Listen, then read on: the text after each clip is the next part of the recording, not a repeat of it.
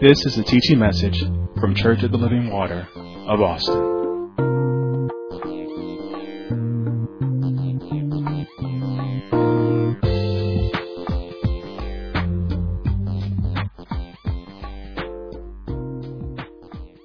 If you will, you should be pre-marked in uh, Philippians chapter 2. And um, because that's our foundational scripture. I want to, those that are, uh, we know Church of the Living Water, all of you all are streaming, but any of you that are joining us, and maybe it's your first time joining us, or if you've been with us throughout this series, we appreciate you. If it's your first time joining us, we are a teaching ministry here in the in Austin, Texas, but we are based here in Round Rock, Texas, a suburb of Austin. And uh, we are a teaching ministry. We teach line upon line, precept upon precept. Here a little, there a little. We are always, constantly, constantly trying to explain the scriptures to you that your life will be changed forever. We believe that you're not here by coincidence or happenstance or you just was looking for something to do, but we believe that everything is ordained of God when it comes to His Word. And so we believe that God has led you here this morning to hear the Word of God and to be ministered to. So sit back, relax. If you don't have your Bible, one thing you know, should know about a teaching ministry, you should always have a pad, a pencil, or a pen, and a Bible because you're going to take notes because it's information that's going to be given so that you can get wisdom and be able to make application of it.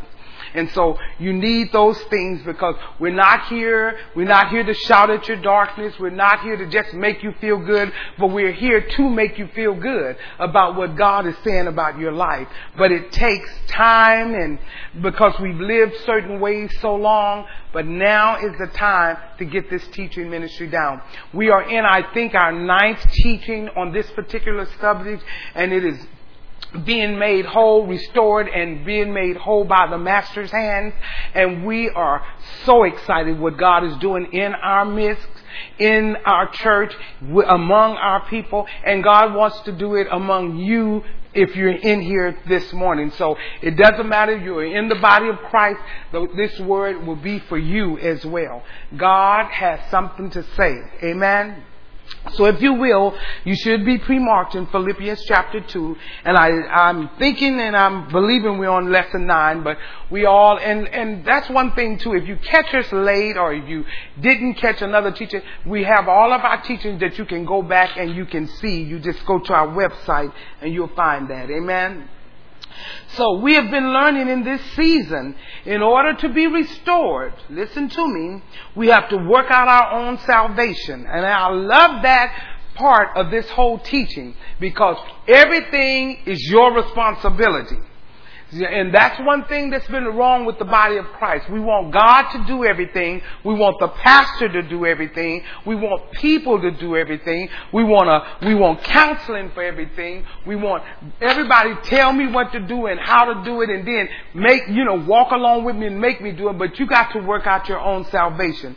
So in chapter 2, verse 12, it says in our foundational scripture, Wherefore my beloved, as we have always obeyed, not as in my presence only, but now much more in my absence. Work out your own salvation with fear and trembling.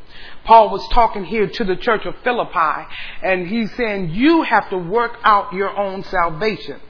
Paul is letting them know that you have to work out those things that God is working in you. Now I'm going to go over some of the things that we talked about in previous teachings and it's simply for continuity of thought so that you can add on as we begin new information. So I'm going to touch on a few things that have been taught previously. I won't go into them in depth, but I will explain a little bit and we'll move forward.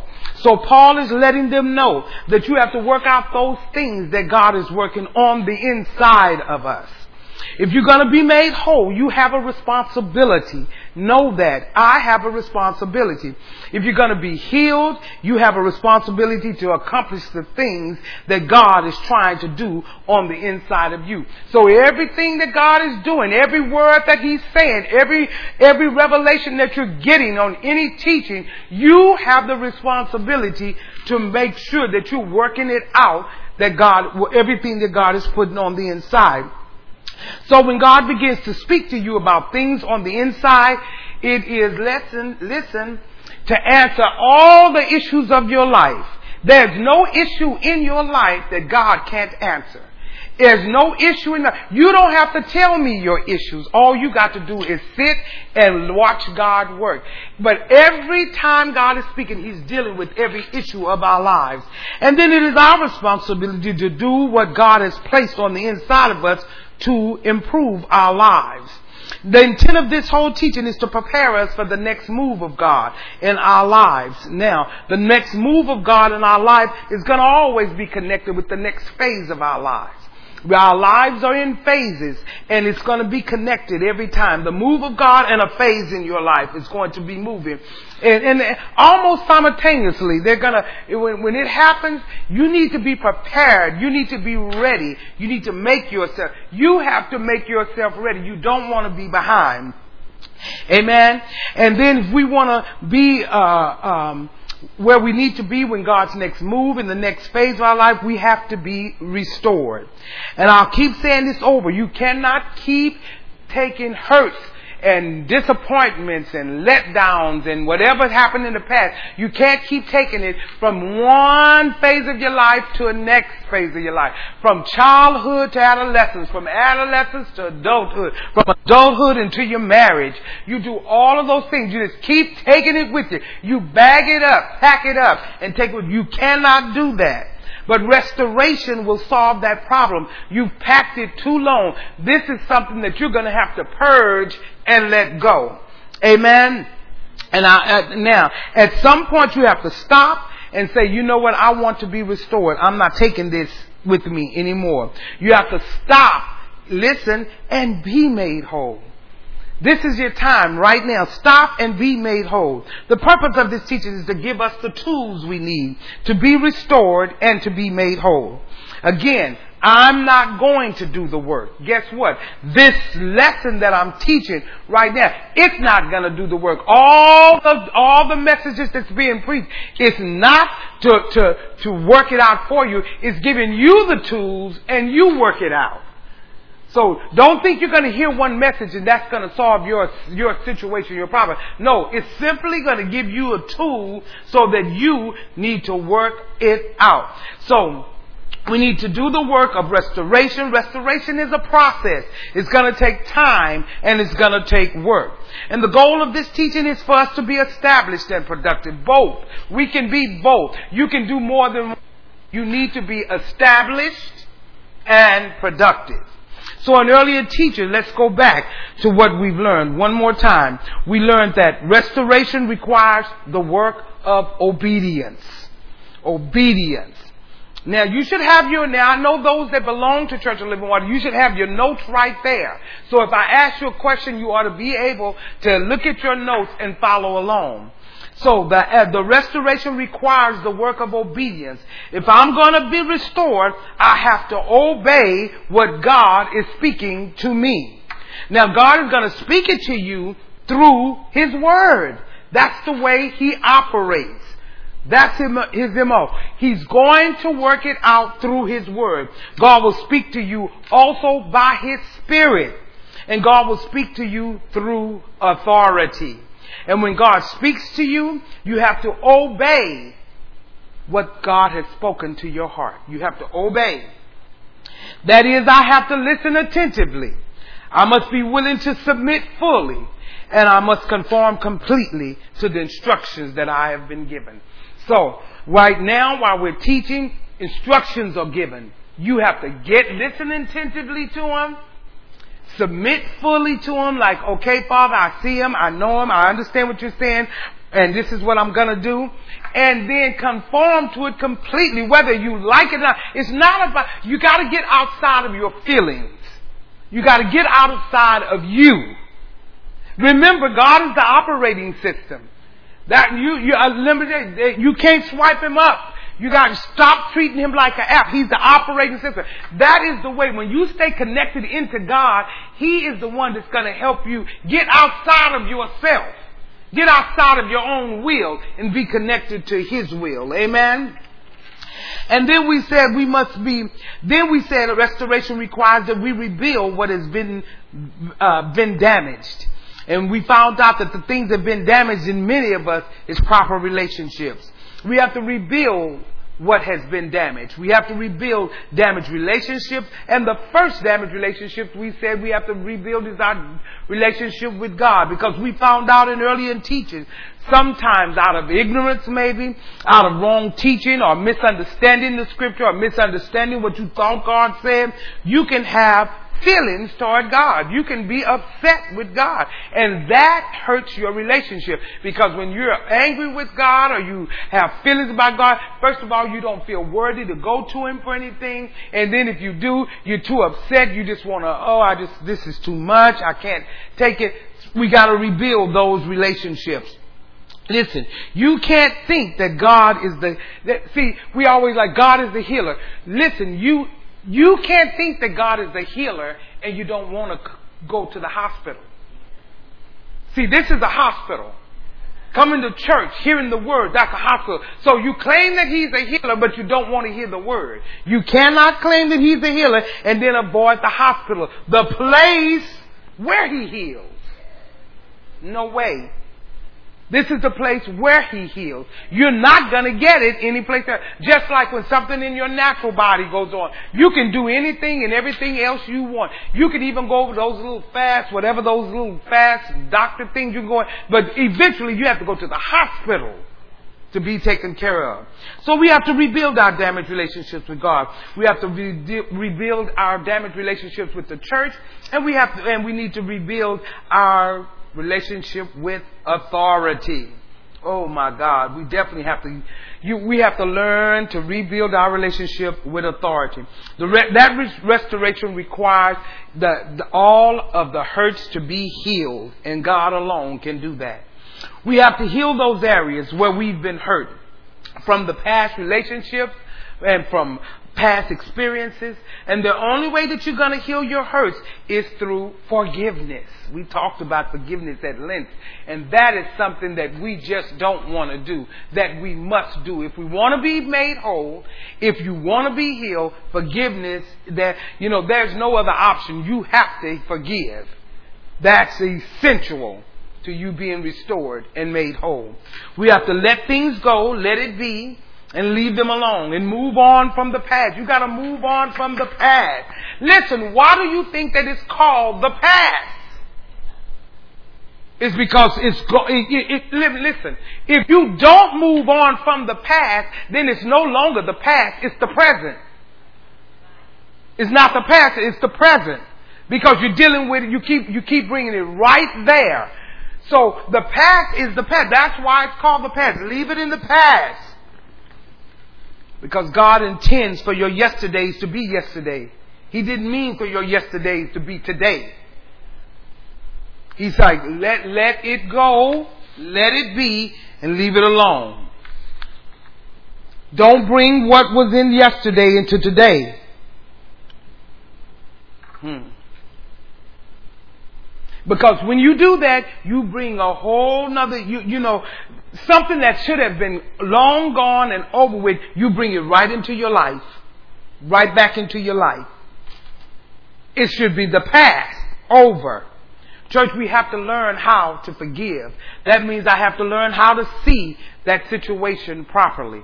That is, I have to realize that God didn't cause the hurt and I'm going through, whatever I'm going through, God didn't cause it. Oh, how could God let this happen? I, it never ceases to amaze me how when things happen, everybody want to know how could God let it happen? And you've done everything to make everything happen. God didn't make it happen. Maybe this world, maybe a situation you was in, maybe just you yourself. But God, the hurts that you have, God had nothing to do with. God, you have to realize that God is faithful to you. And even though you have gone through some things, and all of us have gone through some things, we must still realize that God is with me. If you don't, you're going to be upset with God. You're going to find somewhere to blame. You have to say, God is with me. I have to see the person that maybe have hurt me from God's perspective. Even if that person might happen to be me, I have to see it differently. How many of you know you can hurt yourself?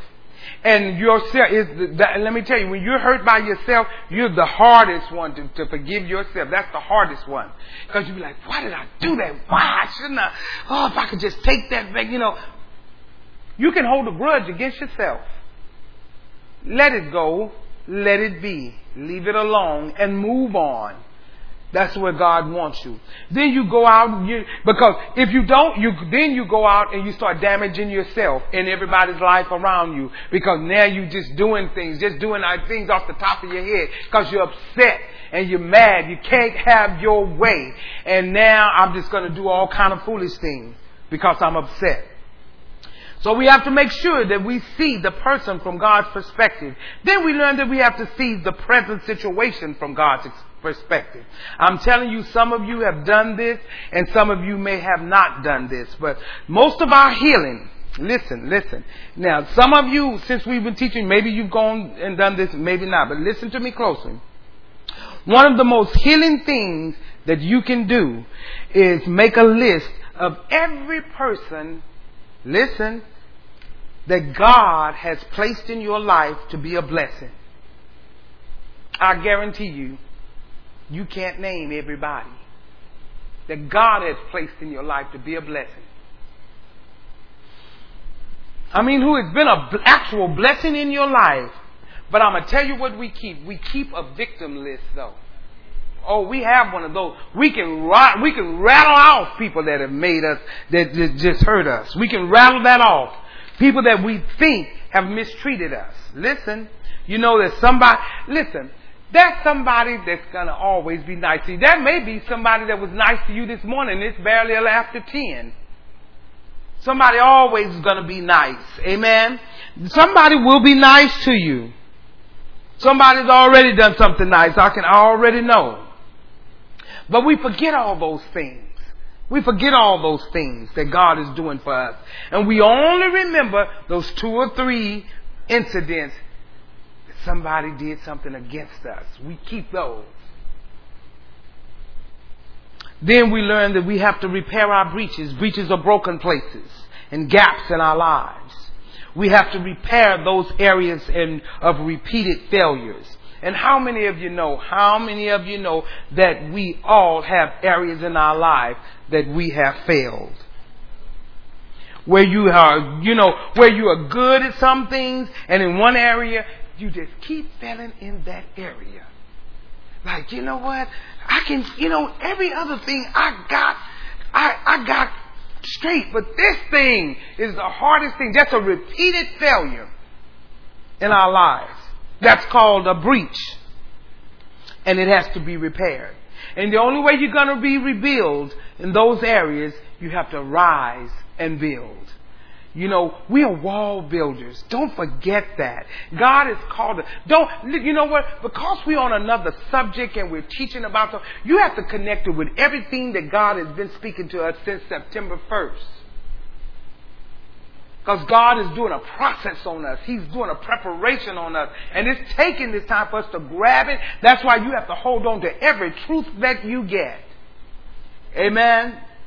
So you have to repair the breaches in who I am, that is my character, my conduct, and my commitment to the faith. I have to do that. I have to repair that. I have to repair the breaches in my natural knowledge. How many of you know that you don't know everything? Be okay with that. So if I'm okay with that, then I don't fear learning because I don't know everything.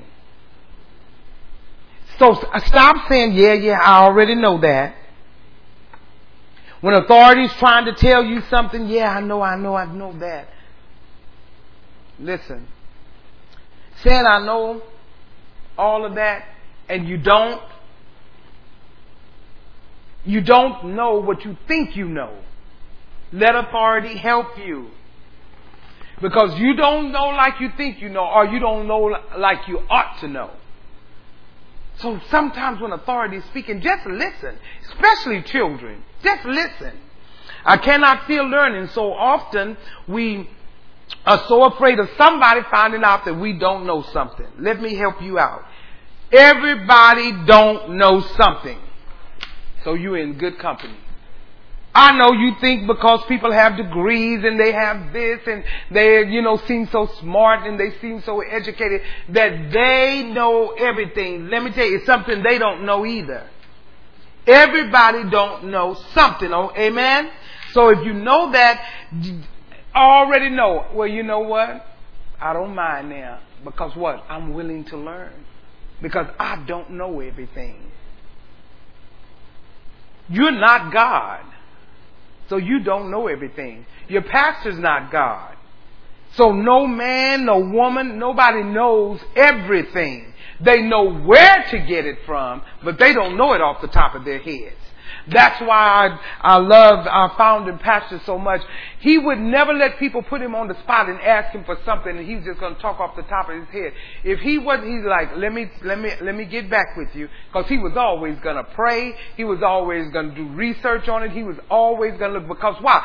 Everybody don't know everything. I know to you it looks like pastors know everything at the drop of the hat. That's why people want to run up, ask questions about this, that, and other. They have to, they don't know everything. Spend time with God. Amen. Amen. Then I have to repair the breaches in my current condition. Meaning there are some areas in my spiritual life, natural life, and financial life I must realize I have gaps and I have to do the hard work and even the hard unseen work of repairing those breaches. Then in our last teaching we said we, uh, we have to be instructed we're required if we're going to be restored is that we have to understand to be made whole that God wants to use us. But He wants to use us. He can't use us unless we are rebuilt. Re- rebuilt, healed, and repaired. So that He can use you. He don't want to use you broken up because how can you help somebody when you're torn down? God's like, no, I need you healed so you can help the others that are torn down. We said that God wants to use us. But there's what there's some things that we have to do. It's very important because restoration, we said, requires that we become settled. That's one of the hardest things for people to do is to settle down. Stop running from place to place and just settle down. Stop doing this, that, and the other. Stop being all over the place. Just settle down. If you're gonna be restored, you must settle down. We read in Psalms 1, he that, uh, that, that's blessed is the man that doesn't walk in the counsel of the ungodly or sitteth in the seat of the scornful. But let me tell you, but his delight is in the law of the Lord. And in that law doth he meditate day and night, and he shall be like a tree. A tree planted by the rivers of water that bring forth its fruit in its season, and its leaf also shall not wither. God, when we read that, that something just burst inside of me. And something, I know we've read it, you've read, I've read it thousands of times, but you know when God gives you a, a fresh revelation of it, it just burst on the inside of you. And I told you that one scripture, you can live your entire life off of that one scripture.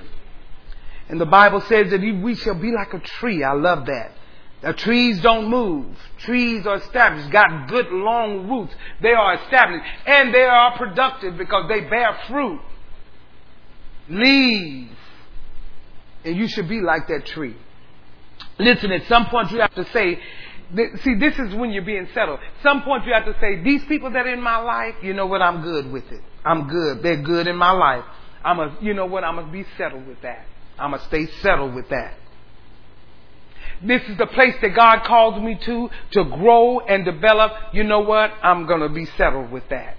Where God has placed. I'm not trying to look and do. I'm not trying to find no excuse. I'm not, I'm settled with that. That's called being settled. These are things that God wants me to think about. I'm going to settle on that. I'm not going to think other things. I'm going to think on the things that God has given me to think on. Then once you settle, you have to be consistent monotonous. You gotta be consistent. That's so important. In other words, successful people do the same things the same way all the time. Be consistently doing the same thing. Consistently doing the same thing because it works. It grabs your attention when a person do the same thing all the time. Consistency makes you better. The more, con- listen, the more consistent you make your life, the more your life is going to prosper. Did you hear me? The more consistent you make your life, the more your life is going to prosper. People who live sporadic lives don't have success. Now you already know why you haven't had success. You haven't had success because you have a sporadic life. Now I'm gonna tell you, you see, a lot of times people think, well, I, oh, it's so hard for me to be consistent. No, it's not. You know why? Because you're consistently sporadic. So that it's not a part, part uh, a problem that whether it, it cannot be consistent. You can be consistent, but you need to be consistent in the right thing. But a sporadic life, you're never going to have any success. Listen, not only do I have to be settled and consistent, but I have to be committed. And I gave you a fancy definition of what commitment was, and it was simple. No matter what. No matter what happens, no matter what comes my way, no matter how change, no matter if a pandemic comes, no matter if I lose my job, no matter if I don't get unemployment, no matter, it, no matter what, I'm going to do what God says. See, we think, let me tell you, if you have a God that has to change every time your circumstance change, He's not God.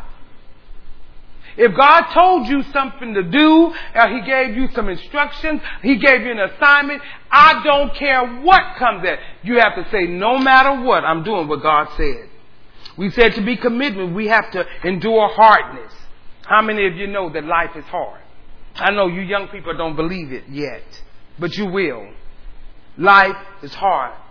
Listen, aging is not for the weak. And guess what? You are aging every day. I promise you that. Anybody, let me, anybody can be young. And everybody was young. Can jump up and do this, that, and the other. Anybody can be young. But strong people can get old. Did you hear me? Strong people can get old. Listen, what I mean by that is anybody can pop up out of bed as a young person, but listen, but when things start to break down, but your productivity doesn't change, you still push. That takes some strength. Listen, and many of you that's under the sound of my voice, many of you that are streaming, listen to me closely. Many of you, I'm telling you now, so you will recognize it. You are young, but you are too weak to grow old. You're young now, but you're too weak to grow old. So you need now to start strengthening yourself. You need now to start strengthening yourself right now because guess what? Old is coming. And you won't be able to handle the responsibility and what all comes along with age. You will not. You had better start strengthening yourself, get settled, get consistent, and start learning. Learning how to endure hardness as a young person. If not, age is going to rock your world and wipe you out. And it's coming. You're not going to stay young forever. Some of you know that. Some of you are already here when you get up. You hear your bones popping, you hear that, and you're making noises. You know, when you're young, you're not supposed to make noise when you get up. You just jump right up. When you start making noises, just know you're aging. Amen. Responsibility be too much for you to handle. Having to deal with challenges of life is going to overwhelm you if you don't start strengthening yourself now. If you don't start doing less music and more words, that's going to strengthen you. This is one thing I promise you. Getting old is coming. It's coming. And then we said we need to make sure that you don't get caught up, that you don't get caught up in a snare and then lastly, we said that you have to remember that you are chosen and you don't want to disappoint the God that chose you. And when God chose you, He said you were the best. Now go with me to Proverbs chapter 3. Proverbs chapter 3. And we're going to start the new information and subtitle this, this particular one, How to be Ordered. How to be Ordered. And in case you're wondering when we get there to everything about how to be ordered, it is exactly what you think it is. How to be ordered. How to be ordered. How to be ordered if I'm going to be restored. How do I be ordered if I'm going to be restored? I must be willing, first of all, to be ordered. See, that's that. Everything that God talks to you about, it has to do with your will. Your divine center of choice. That's one thing God gave all of us, and that is a will. And it's stronger than anything. Your will can override everything that God, God made it that way. Everything that God is speaking to you, your will can override it.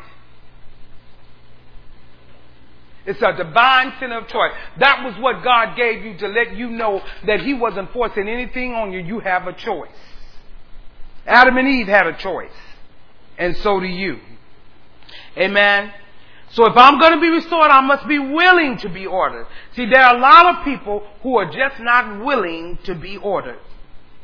But if you're going to be restored, made whole, made healthy, healed, repaired in every area of your life, you have to be willing to be ordered. God, I want to be ordered. God, I must be ordered. Amen. The Bible tells us in Psalm 37 that the steps of a good man are ordered by the Lord. Listen, write Psalms 37 down. I don't care if you've read it before. See, that's the problem. We think because we've read it before, we don't have to do, we don't have to read it. Go back and read it. The Bible says the steps of a good man are ordered and when it says a good man, it means a man or a woman. The steps of mankind are ordered by the Lord. The steps of a good man is ordered by the Lord. And he delights in his ways. So if I'm going to be restored, I'm going to have to be ordered because the steps of a good man are ordered. So ask yourself, have your steps been ordered? Because See, I wouldn't take anything for, from it, from that to say if it says the steps of a good man are ordered by the Lord, that means the steps of a bad man is not ordered.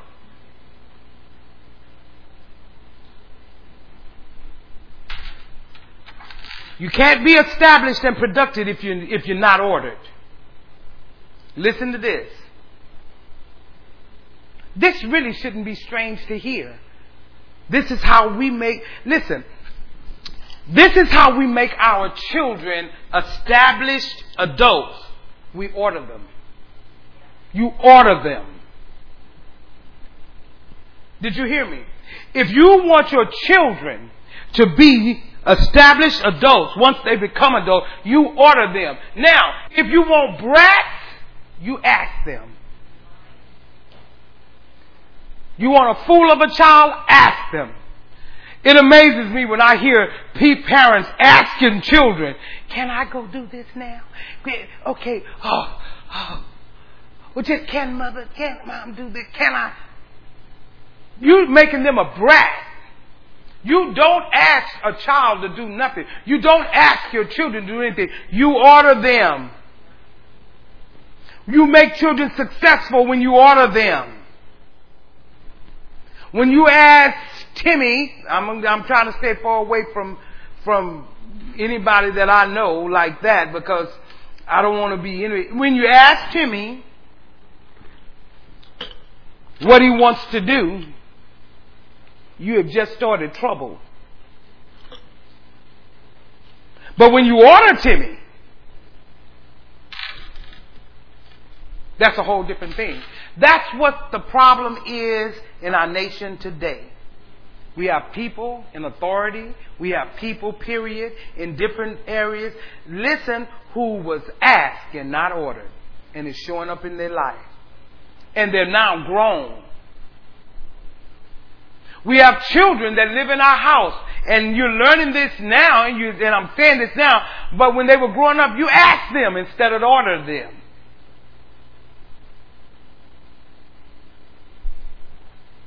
You made them brats.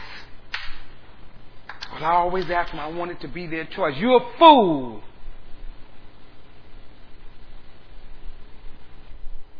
You're a fool if you let your children make choices. Amen. now, listen. We are people in authority, again, who is asked and not ordered. That's running our country, that's doing in different, in our cities, in our states, in our low, and you're wondering, why is this? You, you, let me tell you, brats. Just brats. I'll give you a second one with this. To be ordered means what you think it means. It means to take directions from authority and do it. Listen again. To be ordered, it really means what you think it means.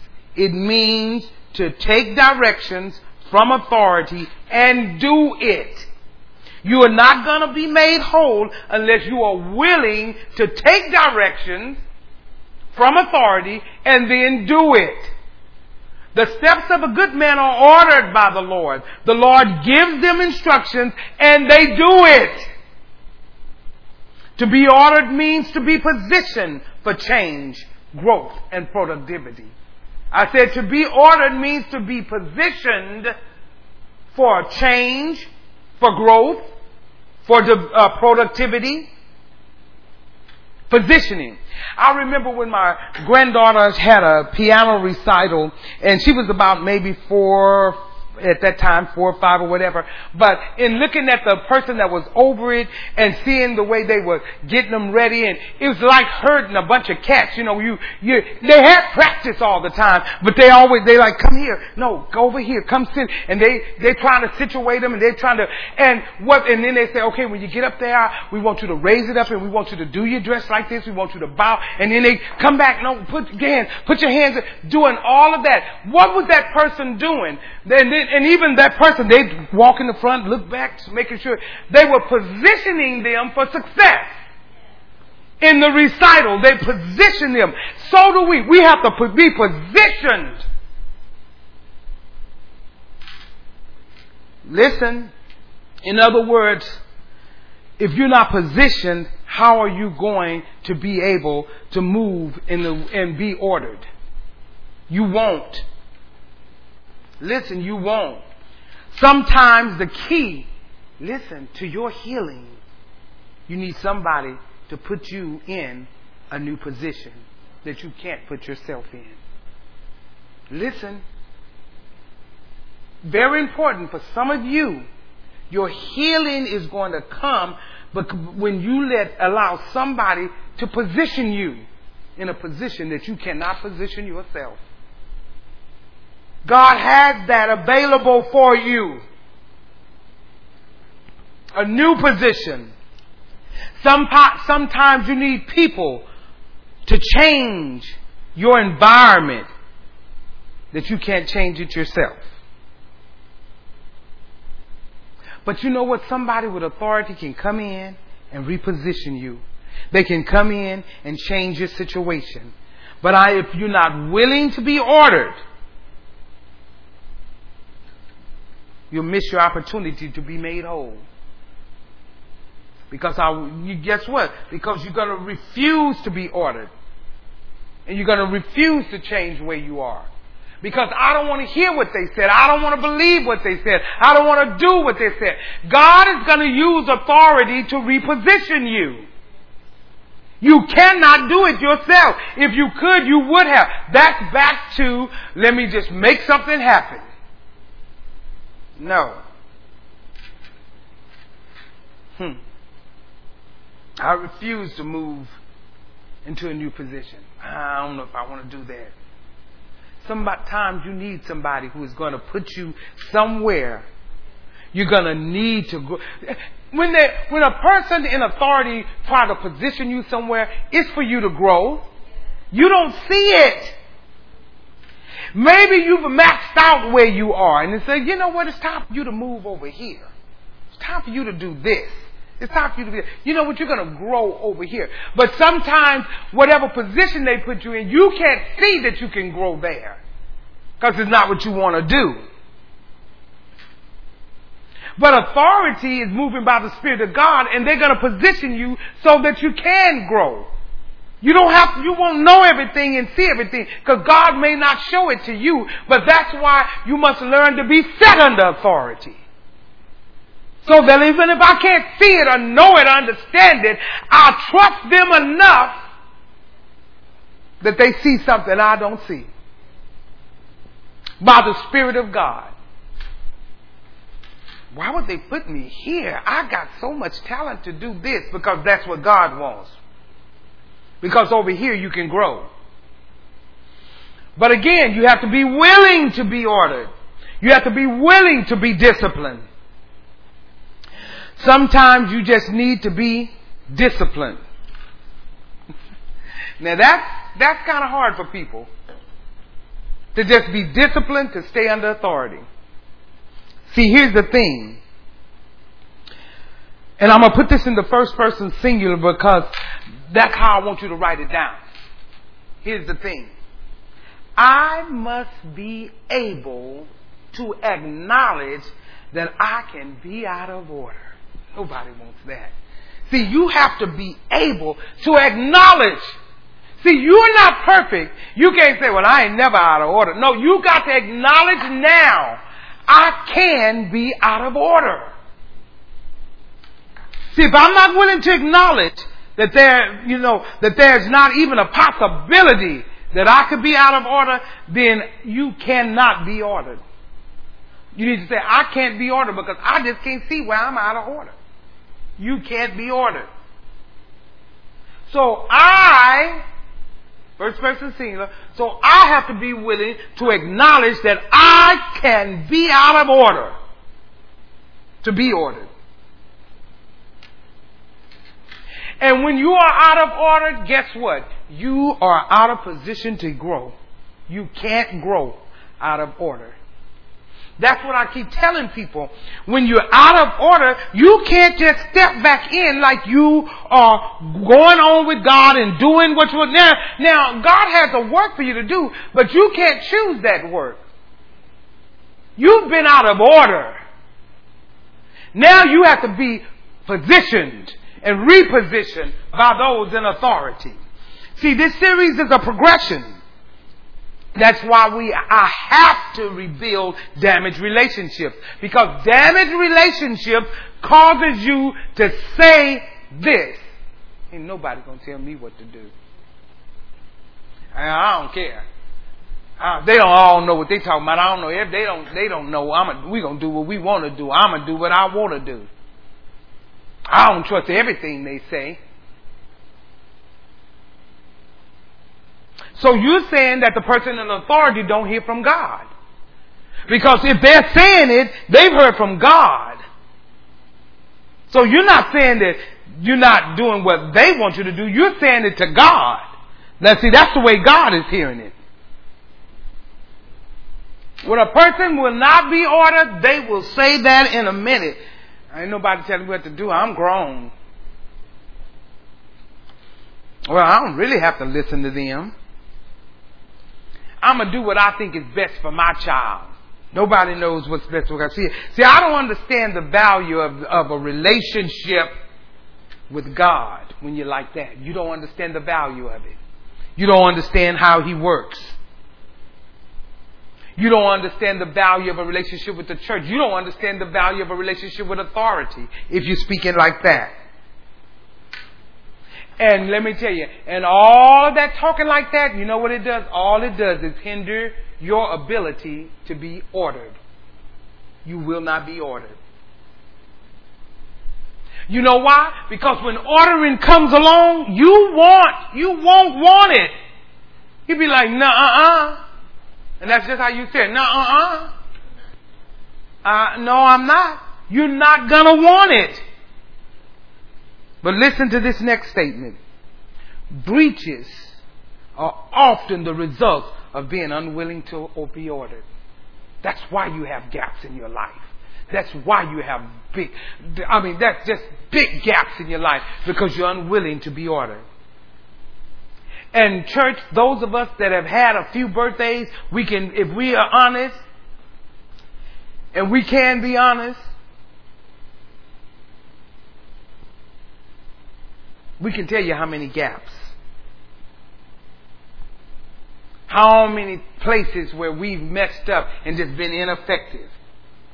How many areas over time in our lives where we just had repeated failures? Listen, if you go back and you be honest and you look at all of that, somebody tried to reposition you, but you wasn't willing to change. Did you hear me? I don't, whatever, if you look back in your, if you, if you're divorced now, if you, if you're messed up, if you're whatever the situation is, if you go back and you look, somebody tried to reposition you before all of that, and you were not willing to be ordered. Whatever's affecting your life right now, God will never leave you alone. He was gonna give you words from somebody. And many of you that are streaming right now, they're struggling, you're struggling to be repaired because it's breaches. You don't want to be ordered.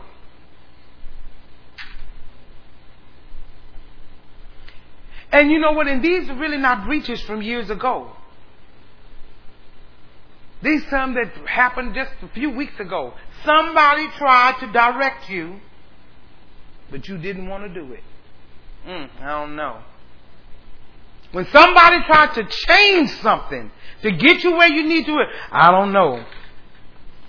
You didn't want to make the change. Children are really good at this. It amazes me how everybody want to change with children. When it comes to children, everybody want to change once they have children. Everybody want to change then. It doesn't mean that you're ordered because you want to change. You need help.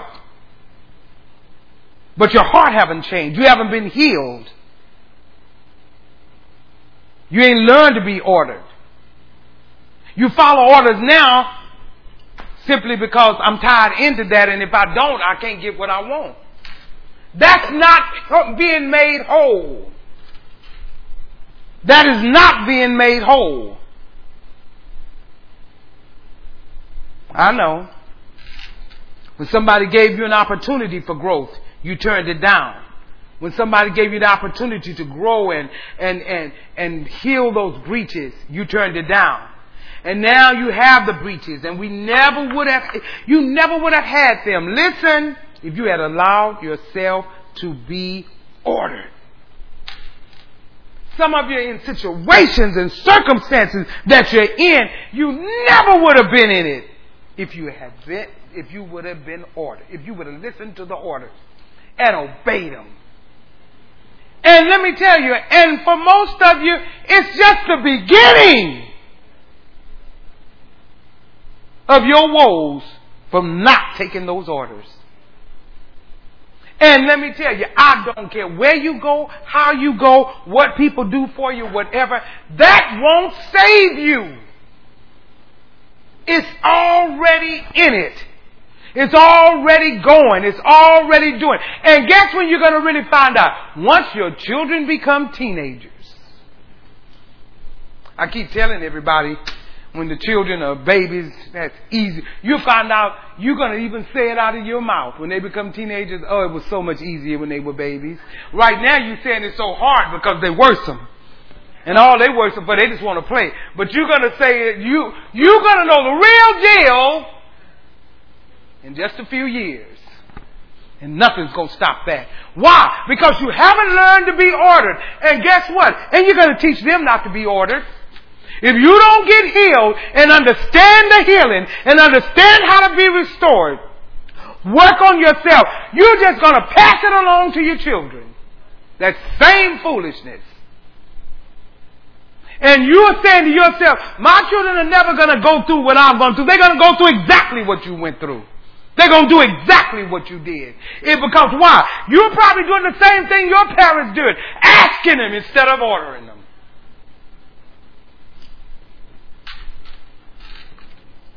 I get it.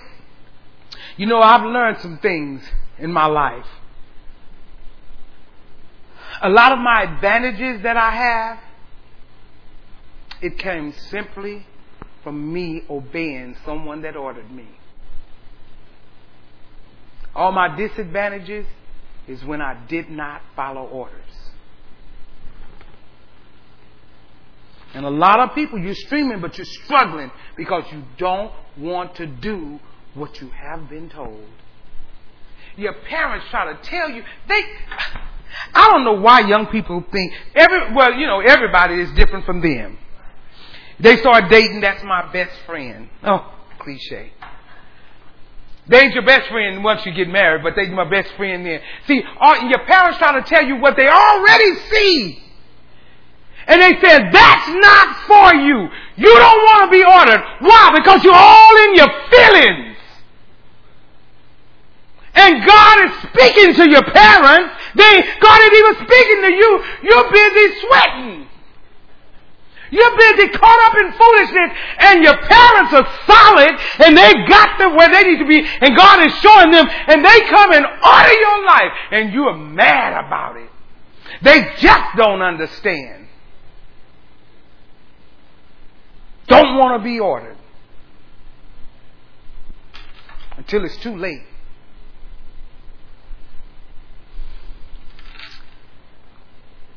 And then you begin become grown. Listen, I'm going to show you how, how this works. You don't want to be ordered as a child, living in your parents' house, then you become grown. And guess what? Then you go to church because that's just something you've always done. And guess what? You don't want to be ordered there either. You don't want to be ordered at home. You don't want to be ordered at church.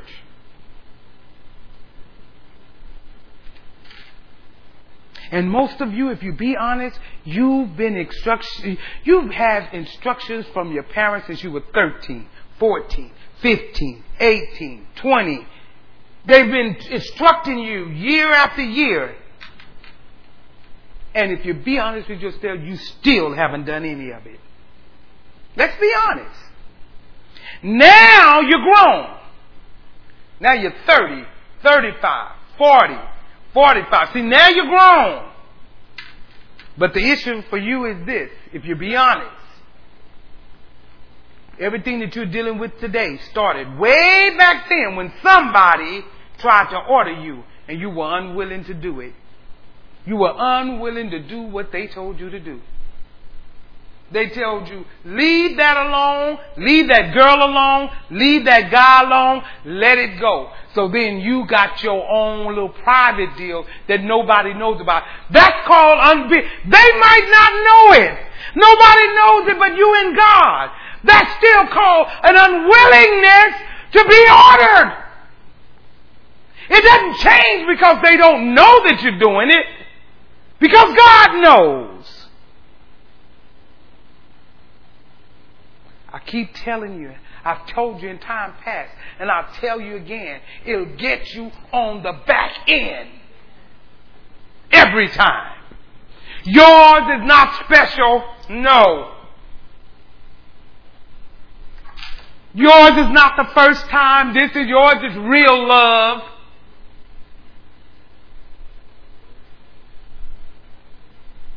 These day and times, and people don't even marry for love. They marry to have children. They marry to get a house. They marry to get a car. They marry for financial. That love ain't even involved. What does love have to do with it? Nothing these days. I want to get married because somebody else got married. But guess what? New don't last new long. You get, you know that, don't you? If you don't, just hold on. New don't last new long, and you be like, mm, mm, mm, what have I done? Now you're stuck like Chuck, and still, with what I'm teaching right now, you're still unwilling to be ordered. Still unwilling to be ordered. You'll say, somebody told me in high school, listen, Maybe your counselor, maybe one of your teachers that was kind of close to you told you, you know what, you need to up your work ethics. You need to do something different. But guess what? You decided to be lazy. Way back then, when they were telling you to get, get, get on it, you wanted to be lazy way back then.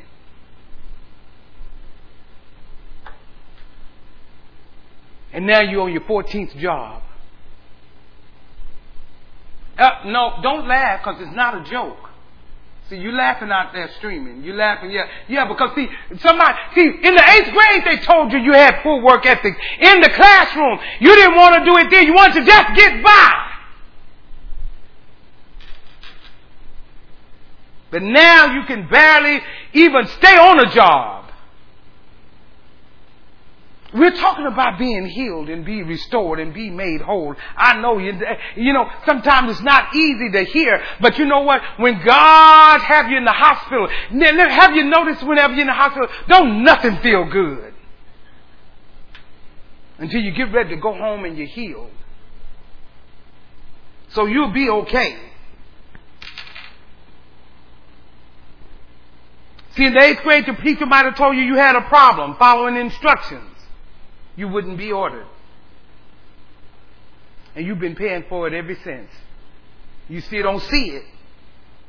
And guess what? And if you don't fix it, when it's time for you to retire, you won't have money. Hmm. Because that little simple deal that let's say your eighth grade teacher, seventh grade, whoever, your parents, whatever, whoever gave you that instruction, you still don't want to do it. You still haven't done it.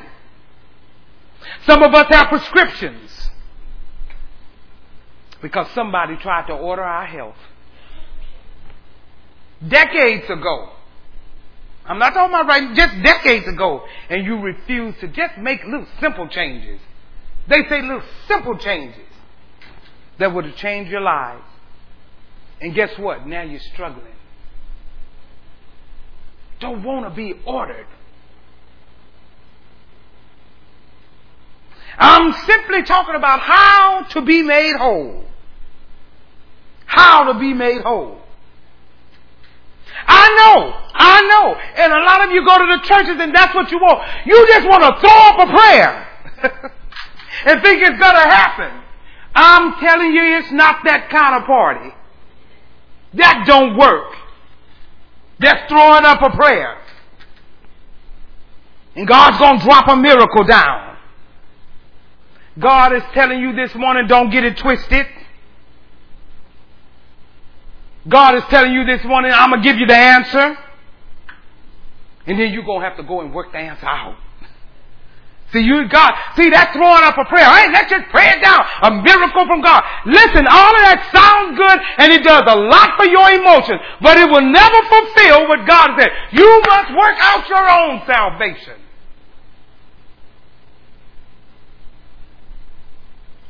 Tell you it's not that kind of party. It's something like a math problem. You're going to have to show your work. I was, you know, I was messing with my grandson and doing some math, and I had copied some some math problems that he had, and you can kind of see the answers on them. And so, and I know how fast, I've already assessed how fast he is and how he can do it. So he was adding up, dealing, he was doing his fingers and doing all of that. And then all of a sudden, he had, had did a, almost a row. And I said, well, wait a minute. I said, what is that, 18? And I said, you got that? I said, show me how you got it. See, see, Neil, you got to show your work. How did you get? I said, 8 plus 8 is 16. Now, I know you can't just get that, that fast. I said, show me how. Whenever a child look at you like this, that's called a lie. I said, so now let's go back and let's do them all. Show me your fingers. So tell me your eight. One, two, three, four, five, six, seven, eight. And how as many as eight more. 19, 11, 12, 13, 14. And you just sit there and wait for them. So now that's how you get it. But you don't get it because you see it copied. That's called copying what you see. Do you, uh, I, do, if madam is not smarter than a kindergarten, something's in trouble. Somebody's in trouble. They need to be teaching me. But I, but, but I'm saying all that to say this. Honey, you're going to have to show the work for this.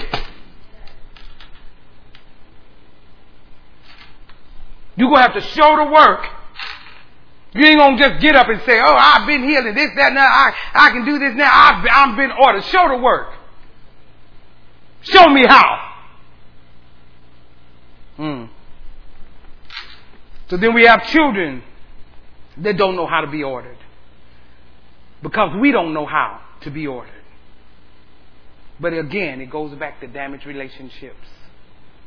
And it's hard for God to order you. You know why? Because you don't see Him. Listen. You, you, you have to say, I don't see God as my Father. I'm never saying that because I do. No, no, no. See, if you can't be ordered, you don't see Him as your Father. And you don't want to see Him as your Father.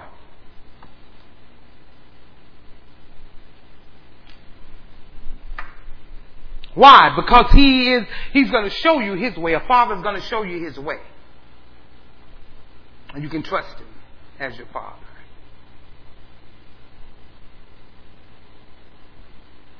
He'll always have your best interest at heart.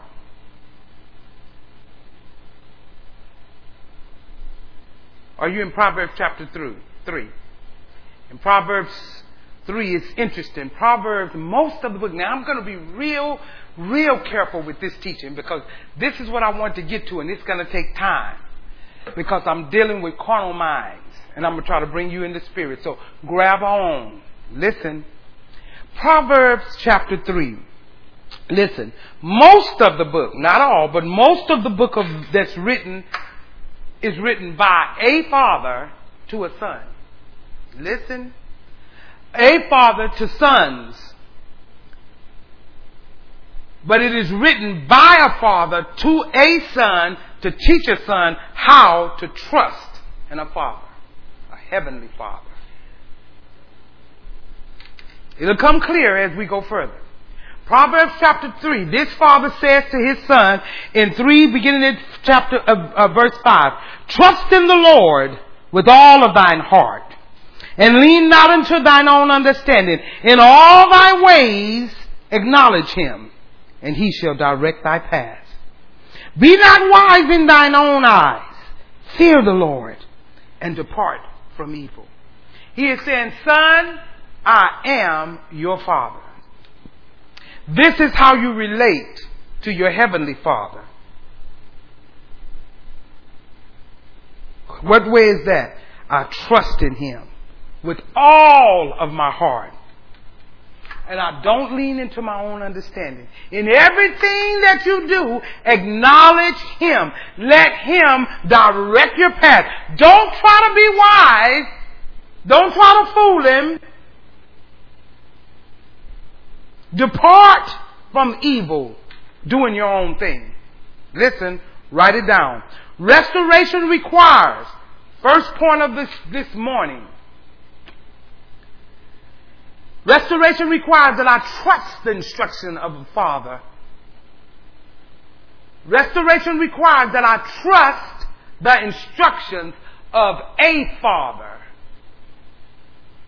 Now watch this and listen attentively and very carefully. God is my father. And he uses fathers. God uses fathers to direct us to order us. And if I'm going to be made whole, I have to trust in the instructions of a father. Whether it is God who is my father, or if it's a father that God has instructed you with.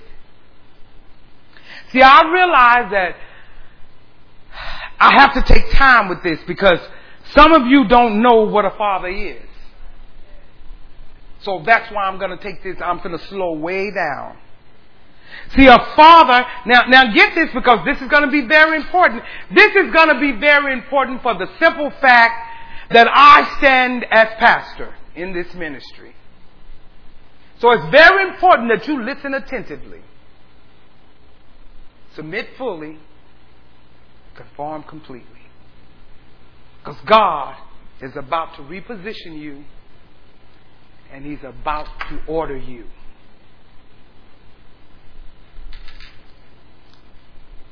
Watch this attentively. Attentively.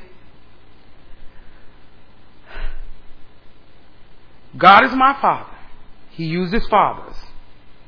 God uses fathers to direct you, to order you. And if you're going to be made whole, you have to trust the instructions of a father. Again, whether it's God who is the father or it's a father that God has instructed in your life. Now, a father, please write it down, is a head of a household, a head of a family, a head of a group or clan, head of a household, head of a family, head of a group or a clan. Now, regardless of your age, if you're a member of this church, I am a type of father. Because I just told you what a father is. But I'm going to give you other definitions. Because, see, now, I got to get the carnal people right here. You got, first of all, I want you to get outside of gender right now. Because God is going to deal with you about something totally different. A father. Because even though we read this in Proverbs and it says, to my son this and that, you, you, now do you think that those specific scriptures are only for males?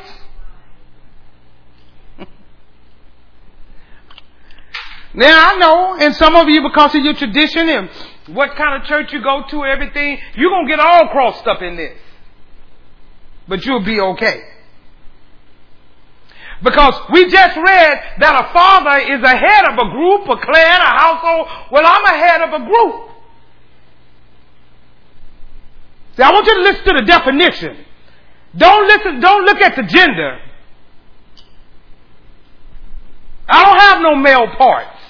Because it's not about males at this point. Now, the word head simply means the natural example by which others in the family, clan, or group that can follow. That's all that means. That's all the head means. I'll say it again. It simply means the natural example, a natural example, a person you see, which orders, which orders in the family clan, the family, the clan, or the group. They, they give orders in that, in that, they lead that group in a, in a family, a clan, or group. That's all a head is. It just means that a head is just a natural example that those who are in that family, that group, that organization, they can all look to that person as an example a coach is a type of father.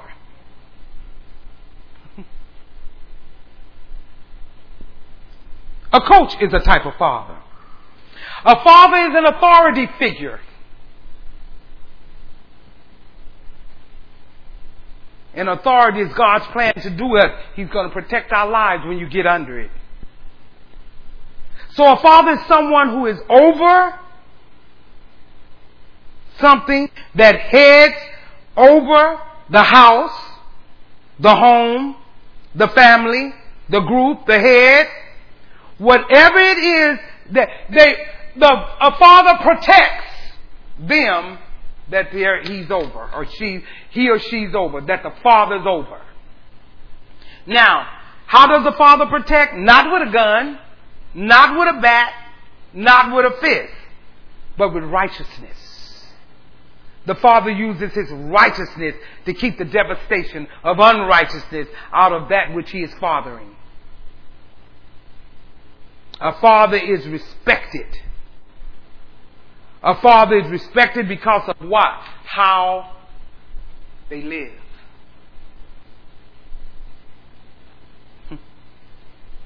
Now, when a father gives, when a father gives me instructions, I must allow it to order me. Now that you know what a father is.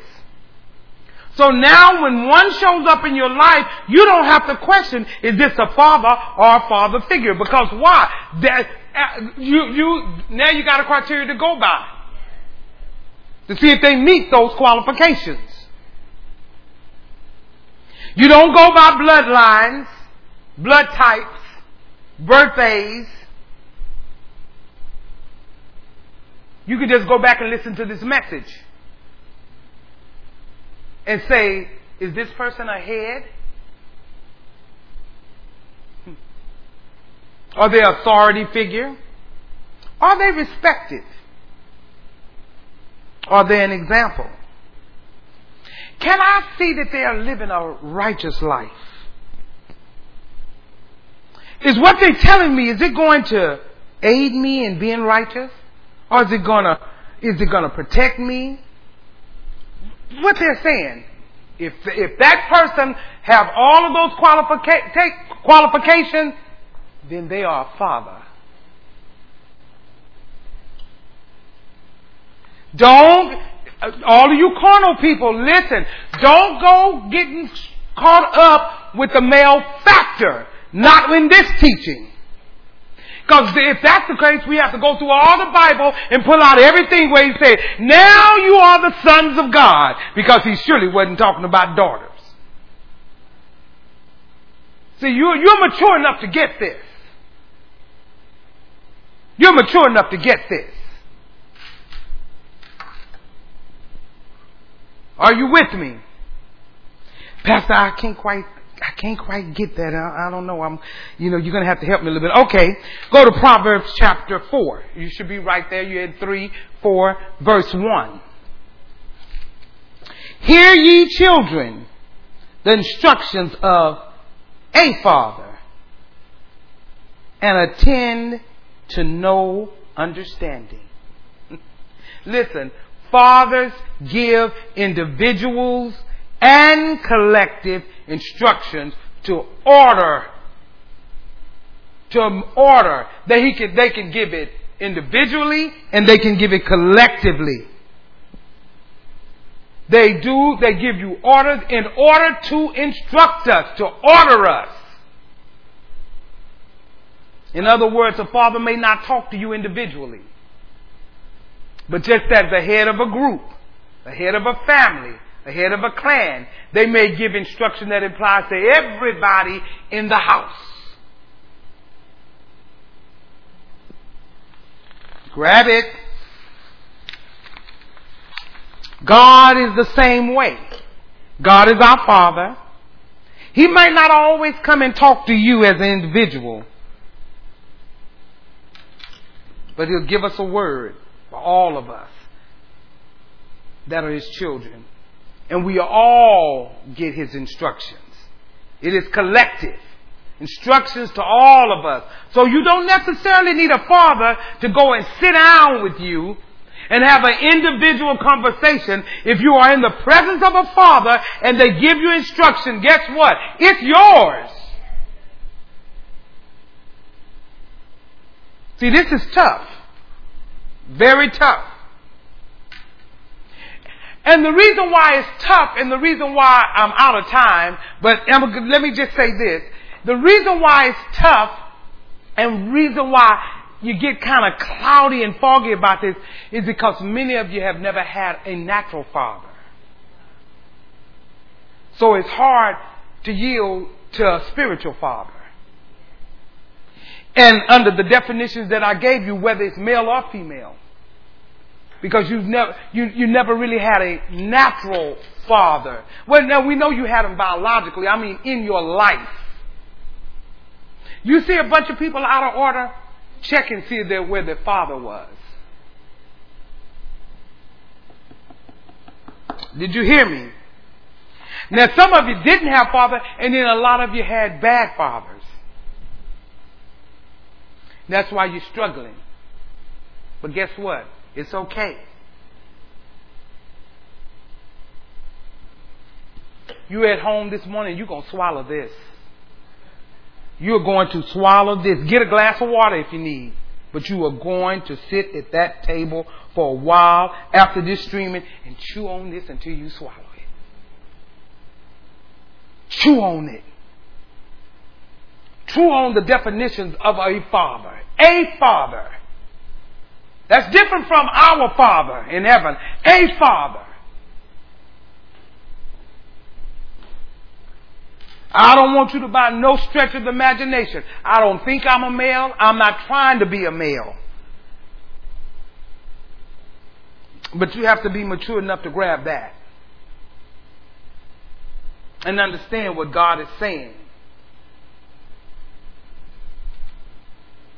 Because see, you, you've been without, you, you swallow it.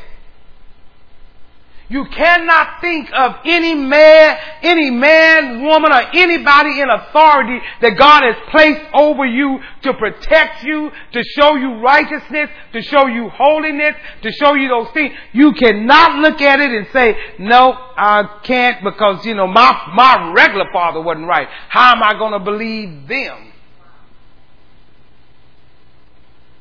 Not understanding what a father is. But I'm out of time. I don't want to get into it because then I'd go into it. But we're going to come right back to that on next week because I'm still not through with dealing with fathers. And you understanding a father, which is different from the father. Getting you out of the deal of just seeing, you know, and again, it, it, a lot of that times that comes from people and and what kind of ministry they came from and what people have said to them about this. Look, we're not going to even deal with that. I'm not going to go to you and show you anywhere where God calls women to minister. None of that. It's not about that in this teaching. This teaching is trying to get you whole and get you to get up under being ordered.